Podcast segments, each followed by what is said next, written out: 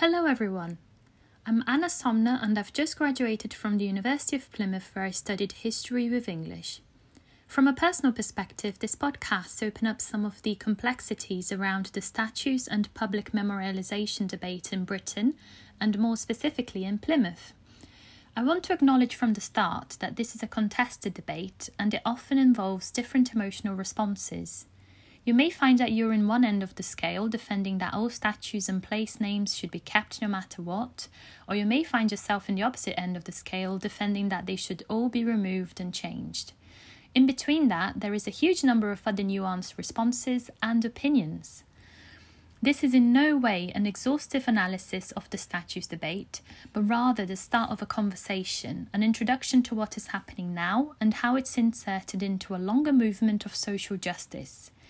It's not my intention to provide any answers as such, but instead to open the lid of the debate in an accessible way.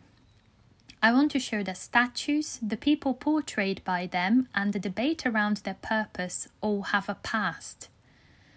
I want to bring you some diverse perspectives.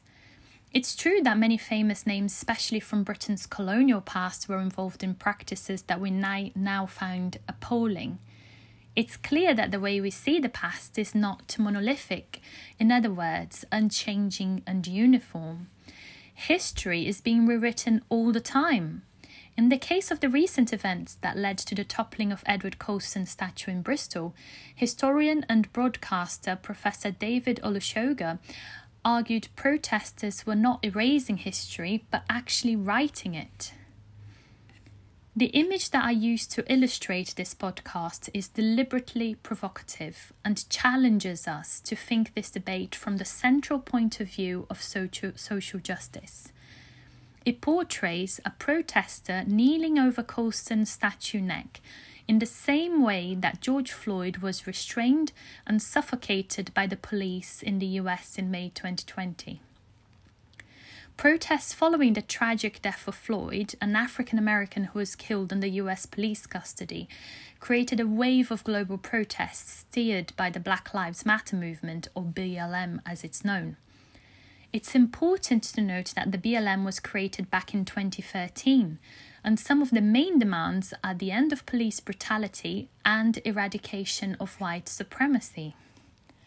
In the UK, the BLM protests re sparked and triggered local, regional, and national protests. But if I'm saying that they were re sparked, what do I mean by that? In the case of many of these contested statues, there had been campaigns in the past to remove or change them. For example, back in 2018, the combination of the Rhodes Must Fall movement with campaigns in the US to have Civil War statues removed culminated in what some commentators called statue wars. Following from the Rhodes Must Fall movement that began in South Africa at the University of Cape Town in 2015, in 2016, Oxford University students protested to remove colonialist Cecil Rhodes statue from Oriel College.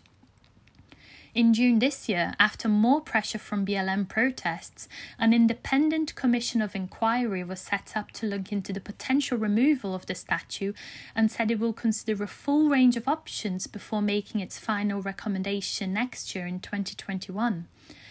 We've also seen ongoing campaigns in the US to have Civil War statues commemorating Confederate figures removed from public spaces. Some of you may recall the tragic death of Heather Heyer in 2017 when a car rammed a crowd of people opposing a far right rally in Virginia. The rally was called to protest against plans to remove a statue of General Robert E. Lee, who had fought for the pro slavery Confederacy during the US Civil War. It's important to take into consideration that most of those Confederate memorials were erected decades after the Civil War when white Southerners were re establishing their dominion over African Americans through the imposition of Jim Crow laws, for example. So, the erection of these statues are themselves an example of rewriting history.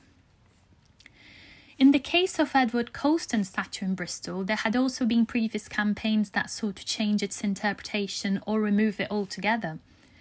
For many people in Bristol, the statue was an affront, How could someone who profited from the enslavement of about 80,000 men, women, and children be celebrated in the city streets? Despite efforts of decades of campaigning, attempts to have the statue uh, peacefully removed were prevented by defenders of Colston. More recently, last year, there were attempts to fix a reinterpretation plaque to the pedestal evidencing his enormous involvement in the slave trade, but Bristol Society of Merchant Venturers insisted on sort of watering down the text, with the effect of minimizing the degree of his slave trade activities. This poses the question are statues actually serving any educational purposes? As argued by historian Charlotte Riley, they do not do a particularly effective job of documenting the past or educating people about it, they only seem to generate critically engaged conversations when there is a risk of them being removed. Another point to consider is that Colston's statue was erected in 1895, more than 170 years after his death. Many of these statues were built in the late Victorian period or in the dying days of empire in the middle of the 20th century. So, what purposes were they serving then? The toppling of Colston statue started a new wave of change in the city, with schools and other institutions expressing they wanted to change their names um, after the, the toppling of the statue. So perhaps taking the statue down empowered them to speak their mind and change. Some of you, especially if you are from Plymouth or live here, may be thinking, how is this relevant to me? How does this affect the place I live or am from? Why should I even care? There is a sense of pride in Plymouth's rich maritime history, the journeys that set out from its ports and which changed the world. I want to start a conversation around our own contested heritage with two examples. The first one is the renaming of Sir John Hawkins Square, who was the first English slave trader, and the second example can be seen in the demand to take Francis Drake's statue down from the Hoe. Again, like I said at the beginning of this podcast, this is a controversial debate, and some of you may have a very strong opinion about the discussion around Hawkins and Drake. In 1562, John Hawkins set out on a voyage that would mark the beginning of the English slave trade. Documents reveal that he left Plymouth with the purpose of capturing Africans along the Guinea coast, and he captured and sold hundreds of enslaved Africans just in that one voyage. In 1564, Queen Elizabeth I sponsored Hawkins by lending him uh, her very own vessel for the purpose of capturing Africans on the West African coast. These early voyages proved to be tentative steps towards what was to become the transatlantic slave trade, which was a major source of income for British merchants for 300 years to come. Hawkins profited so much from the slave trade that he included a bound enslaved African on the crest of his coat of arms. In June this year, as a result of two online campaigns and BLM protests, Plymouth City Council decided to rename Sir John Hawkins Square. They proposed the pioneering Plymouth Argyle football player Jack Leslie to take the square's name. Leslie was the only professional black player in England when he played for the club between 1921 and 1934 and remains their fourth highest goal scorer of all time. It's believed that Leslie was actually set to become the first black player to represent England, but he was denied the opportunity when selectors were made aware that he was black. Prior to these events, Plymouth and Devon Racial Equality Council um, has worked towards the elimination of racial discrimination in the county.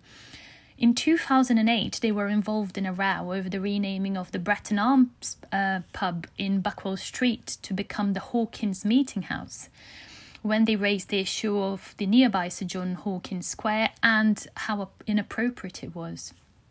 They also called for an honest examination of Plymouth's, Plymouth's role in the slave trade, particularly its celebration of Sir Francis Drake while attempting to ignore or minimize his own hand in that inhuman trade. So, who are we forgetting here? Plymouth City Council now recognises it's important to acknowledge and commemorate the victims of the slave trade with a new memorial to those who lost their lives and liberty. They will put this in the Peace Garden on the Hoe. In the case of Drake, he's everywhere in Plymouth, from the shopping centre right in the middle of the city to one of the university's hall of residences to his statue on the Hoe. As much as there is a famous side of Drake, as a seaman and pirate. He also participated in the early voyages to the west coast of Africa with his cousin Hawkins. Between 1562 and 1567, Hawkins and Drake made three voyages to Guinea and Sierra Leone and enslaved between 1200 and 1400 Africans. You may be thinking, if we are to see the past with today's eyes, we would not celebrate many of the people we see in statues and place names. So, how to decide what's morally worth defending today? Surely, in cases such as the English father of slave trade or the Bristol slave trader, it's obvious that these people should not be celebrated anymore. In other cases, such as Drake's, how to commemorate the positive legacy that some people left while acknowledging the dreadful practices that they involve themselves in. Professor Sir Geoff Palmer argues against demolition of slave trade statues for the fact that we are ignoring what is the deeper problem of racism. Perhaps one possible way forward is to, in the cases where it's deemed that the person's positive legacy outweighs their negatives, is for substantial reinterpretation to be done. One of the issues to highlight here is the risk of the final text to be much watered down or people just not reading it, uh, like the example we explored uh, with Edward Colston's statue in Bristol. In a Plymouth City Council statement this year, they expressed their aim to ensure that there that where possible, existing monuments such as the listed statue of Drake are accompanied by a narrative referring to their role in the slave trade. The box, the new Plymouth Museum, Archive and Art Gallery Cultural Hub, tackles this head on by acknowledging straight away that Hawkins and Drake were not only seamen but also slave traders. It's clear from this debate that we inherited complex histories. As a way of conclusion, I leave you with a provocation by historian Charlotte Riley. She says, this country's relationship to its imperial history is built more on erasure and forgetting than on remembering. It's a series of silences from the past. Owning up to their crimes is much more difficult for many British people than simply walking past them in the street and for other British people, having to see these statues every day sitting in lecture theatres and concert halls named after these men is a daily act of violence that has become unbearable. Thank you for listening, and you and I hope you enjoyed the 5 by 5 by 5 programming.